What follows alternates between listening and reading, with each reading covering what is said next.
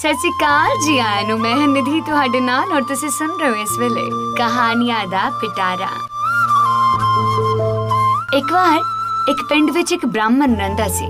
ਲੋਕ ਉਹਨੂੰ ਦਾਨ ਪਾਉਂਦੀਆਂ ਚੀਜ਼ਾਂ ਅਕਸਰ ਦਿੰਦੇ ਰਹਿੰਦੇ।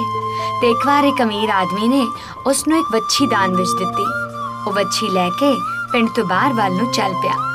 ਉਸ ਨੂੰ ਵੱਛੀ ਲਈ ਆਉਂਦਿਆਂ ਚਾਰ ਠੱਗਾਂ ਨੇ ਵੇਖਿਆ। ਉਹਨਾਂ ਠੱਗਾਂ ਨੇ ਇੱਕ ਜੁਗਤ ਬਣਾਈ ਤਾਂ ਕਿ ਉਹ ਵੱਛੀ ਉਹਨਾਂ ਦੇ ਕੋਲ ਆ ਸਕੇ। ਉਹ ਥੋੜੀ ਥੋੜੀ ਦੂਰ ਜਾ ਕੇ ਲੁਕ ਕੇ ਬਹਿ ਗਏ। ਪਹਿਲੇ ਠੱਗ ਨੇ ਜਦੋਂ ਬ੍ਰਾਹਮਣ ਨੂੰ ਵੱਛੀ ਦਾ ਰੱਸਾ ਫੜੀ ਆਉਂਦਿਆਂ ਦੂਰੋਂ ਵੇਖਿਆ, ਤਾਂ ਤਾਂ ਉਹ ਝਾੜੀਆਂ ਵਿੱਚੋਂ ਬਾਹਰ ਨਿਕਲ ਕੇ ਰਸਤੇ ਵਿੱਚ ਸਾਹਮਣੇ ਆ ਖਲੋਤਾ ਤੇ ਪੁੱਛਣ ਲੱਗਾ, ਪੰਡਤ ਜੀ, ਇਹ ਭੈੜਾ ਜਿਹਾ ਕੁੱਤਾ ਕਿੱਥੋਂ ਲਿਆ ਰਹੇ ਹੋ? ਬ੍ਰਾਹਮਣ ਨੇ ਹੱਸ ਕੇ ਕਿਹਾ, ਭਾਈ, ਇਹ ਤਾਂ ਵੱਛੀ ਆ, ਤੂੰ ਇਹਨੂੰ ਕੁੱਤਾ ਕਿਉਂ ਕਹਿ ਰਿਹਾ? ਜਦੋਂ ਬ੍ਰਾਹਮਣ ਥੋੜੀ ਦੂਰ ਅੱਗੇ ਗਿਆ, ਤਾਂ ਦੂਜੇ ਠੱਗ ਨੇ ਝਾੜੀਆਂ ਵਿੱਚੋਂ ਬਾਹਰ ਨਿਕਲ ਕੇ ਕਿਹਾ, ਕਿਉਂ ਜੀ ਇਹ ਕੁੱਤਾ ਮੁੱਲ ਲਿਆ, ਆਵਾਰਾ ਤੁਰਿਆ ਫਿਰਦਾ ਫੜ ਲਿਆ। ਉਸਨੇ ਗੱਲ ਨਾ ਸੁਣੀ ਤੇ ਸੋਚਾਂ ਵਿੱਚ ਡੁੱਬ ਗਿਆ। ਅੱਗੇ ਤੁਰੀ ਗਿਆ।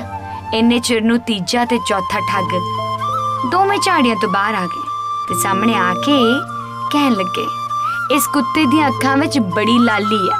ਇਸ ਦਾ ਇਤਬਾਰ ਨਾ ਕਰੋ ਤੇ ਇਸ ਨੂੰ ਜਿੱਥੋਂ ਲੈ ਕੇ ਆਏ ਹੋ, ਉੱਥੇ ਹੀ ਛੱਡ ਦਿਓ।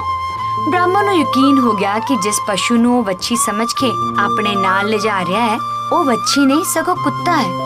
ਉਹ ਸੋਚਣ ਲੱਗਾ ਕਿ ਸਾਹੂਕਾਰ ਨੇ ਉਸ ਨਾਲ ਕਿੰਨਾ ਵੱਡਾ ਧੋਖਾ ਕੀਤਾ। ਉਸਨੇ ਵੱਛੀ ਨੂੰ ਜੰਗਲ ਵਿੱਚ ਛੱਡਤਾ ਤੇ ਚਾਰੋਂ ਠੱਗ ਜਿਹੜੇ ਕਿ ਇਸ ਮੌਕੇ ਦੀ ਉਡੀਕ ਕਰ ਰਹੇ ਸੀ ਉਹਨਾਂ ਨੇ ਝੱਟ ਵੱਛੀ ਦਾ ਰੱਸਾ ਫੜਿਆ ਤੇ ਆਪਣੇ ਨਾਲ ਲੈ ਗਏ।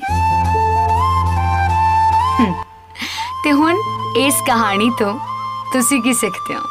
ਬ੍ਰਾਹਮਣ ਆਪਣੀ ਅੱਖਾਂ ਤੇ ਯਕੀਨ ਨਹੀਂ ਕਰ ਰਿਹਾ ਸਗੋਂ ਲੋਕਾਂ ਦੇ ਕਹੇ ਤੇ ਜ਼ਿਆਦਾ ਯਕੀਨ ਕਰ ਰਿਹਾ ਹੈ। ਬਸ ਇਹ ਕੁਝ ਤਾਂ ਅਸੀਂ ਕਰਦੇ ਹਾਂ, ਆਪਣੇ ਤੇ ਘੱਟ ਤੇ ਦੂਜਿਆਂ ਤੇ ਕਰਨਾ ਜ਼ਰੂਰ ਪੈਂਦਾ ਹੈ।